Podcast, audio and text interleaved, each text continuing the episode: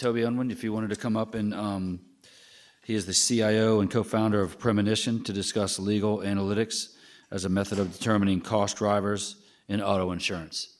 Thank you. I'd, good to see you again. We saw you earlier this morning at the uh, at the property casualty meeting, and uh, it's good to have you here. Thank you. you I apologize that the uh, content and witticisms will be the same as this morning. Right. No, this you, we can hear you loud and clear with that microphone. Good.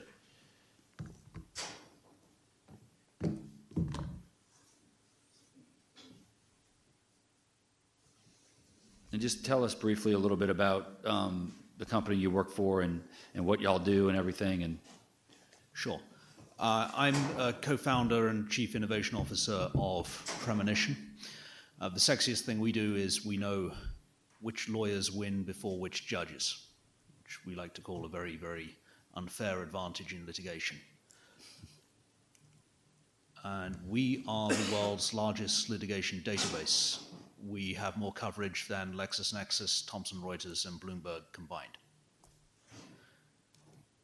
Reason we've been able to do that is because most of our competitors focus on this area here, the federal cases in the PACER system. But as you gentlemen know, the vast majority of litigation happens at a local level. So you have 3,124 courts that are not connected. If someone does something naughty in Miami, they have no idea about it in Orlando. Uh, 3,124 different formats, completely different record keeping, it is such a mess you would think it was a government operation. In Louisiana, for example, your court data is spread over 64 different parishes. So you have no way of searching even across the state, let alone the country. So why are some states totally white? Is that a they have? Some states are totally white because their courts are offline. Um, you also see some courts where they charge you for the court data, and that can get very expensive very quickly. You can easily pay eighty dollars a document in some courts. one states, right? What's that? We're one of those states that charge for that data. Yeah, you charge per kind of time of access for it. So we get our information by just going and scraping court websites. So previously, when we've needed Louisiana, we just pay for a month and then scrape all the data off. Um, so that that's how we do um, do the paid states. Anyway, so we have uh, done this and we've wound up in a situation where we just have more coverage than everybody else combined. We can normalize it, analyze it, and pull out all kinds of interesting things which no one's ever been able to do before. Uh, and in the sleepy world of legal technology, we've had a near Kardashian amount of hype. So, what are the kind of things we can do with this data? This is the UK Court of Appeals. It is the battleground of the finest legal minds on the planet. Some of these barristers charge over $8,000 an hour. And you would think at that level of expenditure that the law firms that hire them would have some kind of idea of how good they are, but you would be wrong. Uh, this guy is the most popular by a long way, has 41 appearances in three years, 60% win rate. He's not a bad barrister, but he's not best. This guy is best. He has seven straight wins. Crazy thing, though, is that when Mr. Popular is not available, the major law firms like to hire these three guys down here. Second, third, and fifth most popular barristers in the UK Court of Appeals have win rates in the 20s. Uh, this is a court where pro se get 42%. So you're actually better off representing yourself than hiring these lawyers. Uh, law firms' choice of barrister is 37% worse than random. Uh, general counsel's choice of law firm is 18% worse than random. Basically, the UK legal system has devolved into one big hire your mates network that pays no attention to outcome. We also look at case duration. This is divorce attorneys in Orlando, Florida. See how many cases they have and how long it takes them to do it. This is two forms at the courthouse. It's not terribly difficult. There are fast, efficient lawyers that do it all the time, and there are lawyers like this one who drags all his cases out over a thousand days. And you can do this in law because there's no transparency in law. Are the lawyers that rarely lose before some judges? Of course. Our first trawl through the court system found a chap called Alvin Benton, who had won a highly improbable 32 times in a row before Judge Schreiber. And we always find lawyers like this for every judge. Every judge has their pets, people that just don't lose in front of them. It's the old saying that a good lawyer knows the law, but a great one knows the judge. And we have found that to be very true. Least it is 30.7% positively correlated. It's Judge Ige down in Miami. Uh, these are his auto negligence claims. Very boring table of lawyer statistics. And we see the lawyers that appear in his court. These guys at the top always win, these guys at the bottom always lose. These are the busy ones.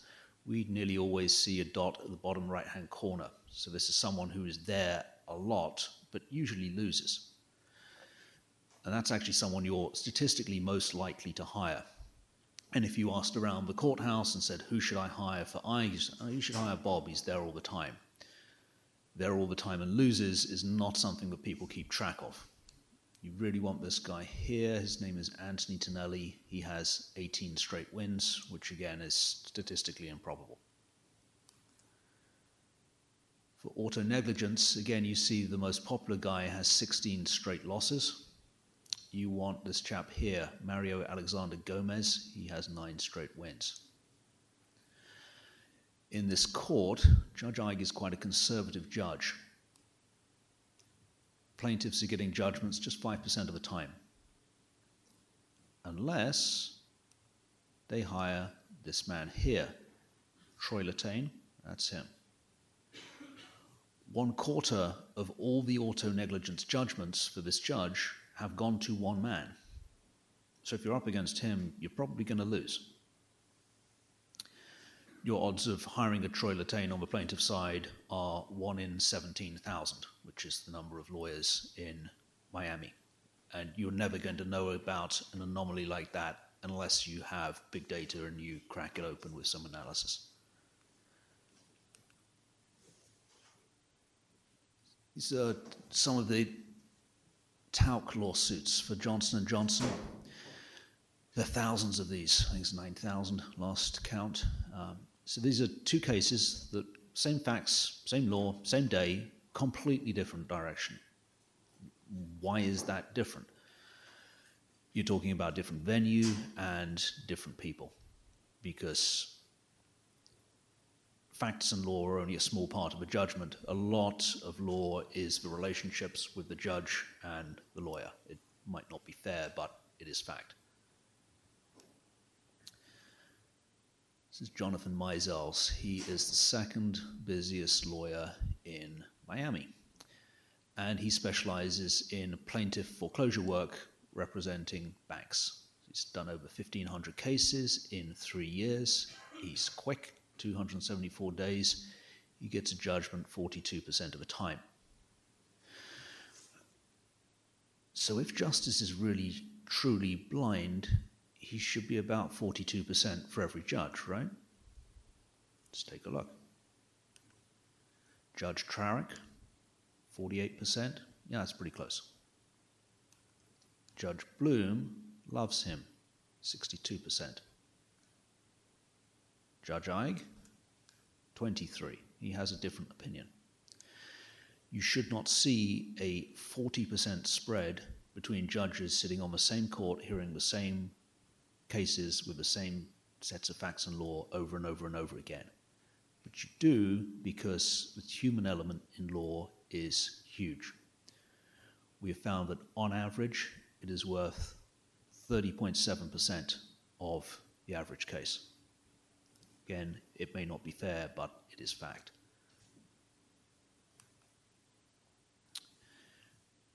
We can slice and, lice, slice and dice legal data every which way you can think of, even in areas like family law, which is the wild west of a legal profession and where we are unable to calculate win rates, uh, say because everybody loses in family court.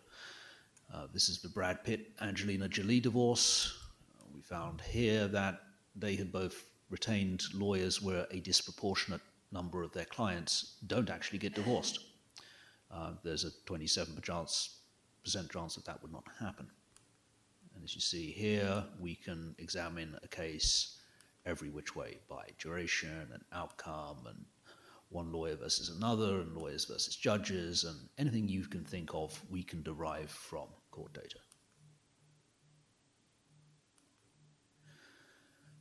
And we can get more granular. We can look at motions themselves. This is Judge Eig again, and he's a very conservative judge. This is his foreclosure cases, and he is no fan of foreclosure defendants. Nearly everything they file gets dismissed, gets turned down, basically. You see these big swaths of red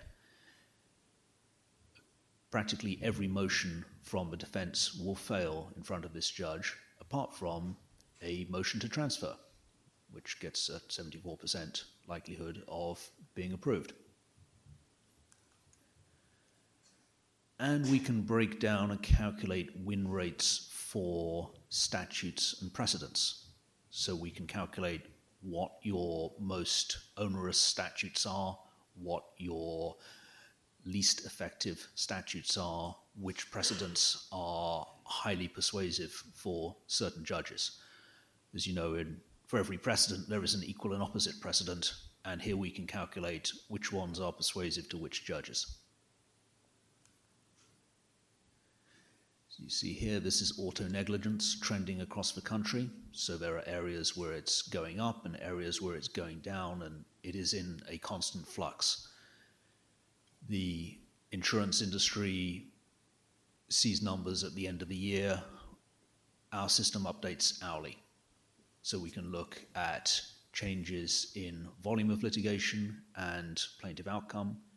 And if we interface with claim systems, we can get down to a financial level as well and analyze those every which way.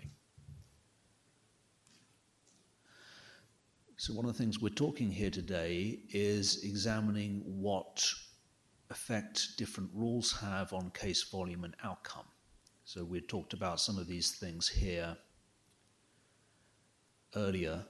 And what we can do is we can kind of tag different jurisdictions as having one rule or another rule and calculate what's called the R squared. So, it's the, the correlation between that rule and outcome because there are some things that we think have a huge outcome that actually might not, there's others that we didn't think would have a out, a significant outcome driver, but actually do. And you don't know until you measure it.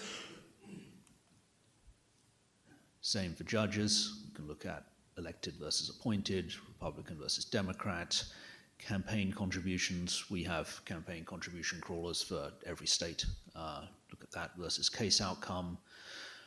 And also plaintiff defendant representation rate, also ruling rates versus when these judges were lawyers. How does that affect it?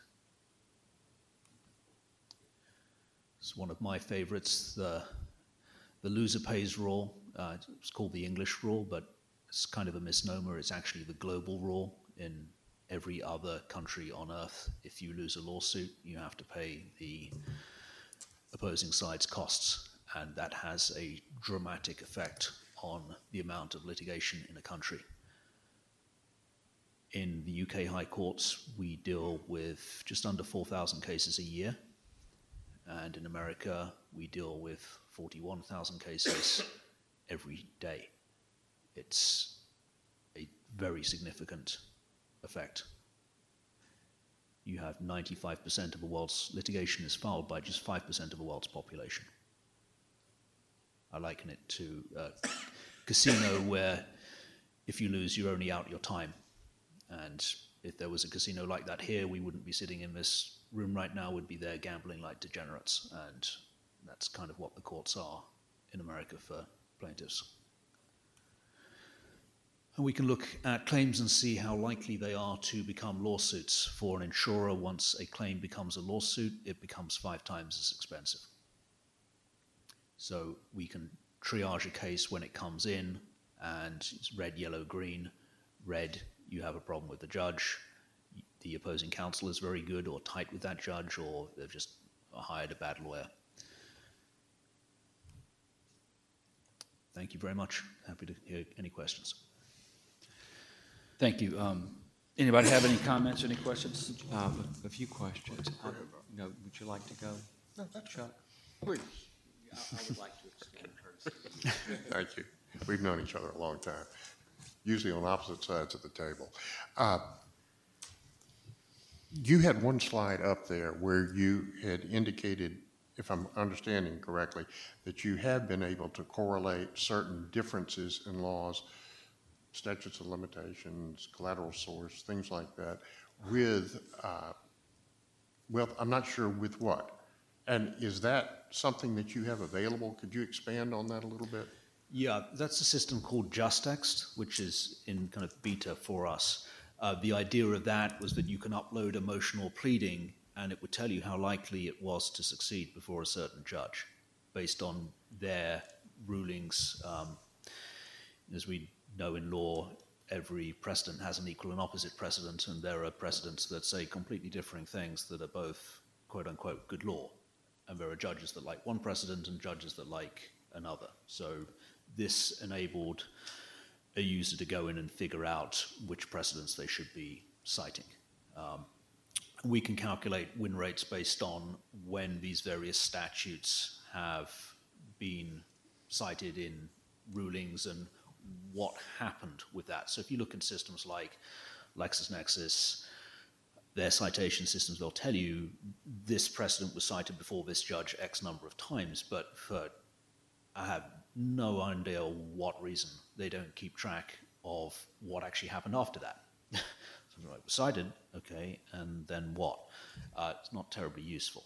Uh, so this calculates persuasiveness uh, for examining how particular rules would do on a jurisdictional basis. We're going to build some extra modules in our system. We'll tag various states as these ones have this rule, these ones have another rule, and it'll calculate from the entire country's litigation as a whole is there actually any correlation between these rulings and so these uh, these rules and these outcomes both in terms of the volume of litigation and plaintiff win rate and if so how strong a correlation is that Okay, thank you.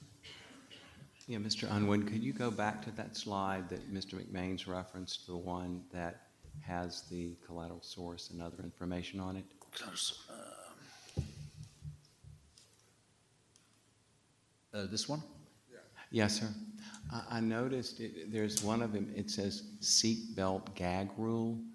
And I, I've practiced for 42 years, and I'd never heard that term until several months ago. Right. And I wondered where, where you got that term to put it up there. Uh, I heard it from some people in the insurance industry. Um, okay. Uh, now, just so I understand, what premonition does, it, you, you write code, you have an algorithm, and you input data to get results, correct? Uh, yeah, somewhat. We gather data and analyze it to get results. So, um, does the algorithm take into account the fact that an older attorney, a successful attorney who is doing certain types of cases, like, say, personal injury, can accept or reject a case? In other words, can decide which cases he or she may want to prosecute on behalf of his or her client. Um, I guess what you're talking about is do we take into account case difficulty? Not just case difficulty, but case selection. The fact that the difference, the dynamic being that a plaintiff who is a, at a certain point in his or her career, can take a case and prosecute it or not because they choose to accept that client and serve that client. Whereas a defendant who gets sued always has to defend the case. Yeah. You understand my point? I guess you're saying that uh, some lawyers can afford to be pickier than others. Well, yeah, that's a simple way to put it. Yeah. I mean, obviously, we, we can't analyze a case that wasn't filed. Um, we only see what appears in the court system. I have not done a study on uh, plaintiff lawyers' ages versus outcome. Uh, we've done things like men versus women, but, But- um, But you do have stats on associates versus partners. yes, we do. So that would kind of come into play a little bit with that. And, and, and then we can assume that partners would typically do, perform better than associates? This is uh, it's a shame you weren't here this morning because we really took a deep dive on this stuff. Uh, a partner is better than an associate. A partner will win more. A partner will win 1.4% more than an associate. And that there are certain lawyers who are going to perform better than other lawyers, possibly not as a result of campaign contributions, but as a result of skill and case selection, correct? Absolutely. Um, How does the uh, algorithm, um, or, or does it uh, calculate, for example, uh, like a res nova legal issue, something that's unique that is being prosecuted? We don't actually look at facts and law necessarily. Sometimes we'll do like extra study where someone will say, oh, we had a client who wanted to know cases involving diethyl, which I'd never even heard of.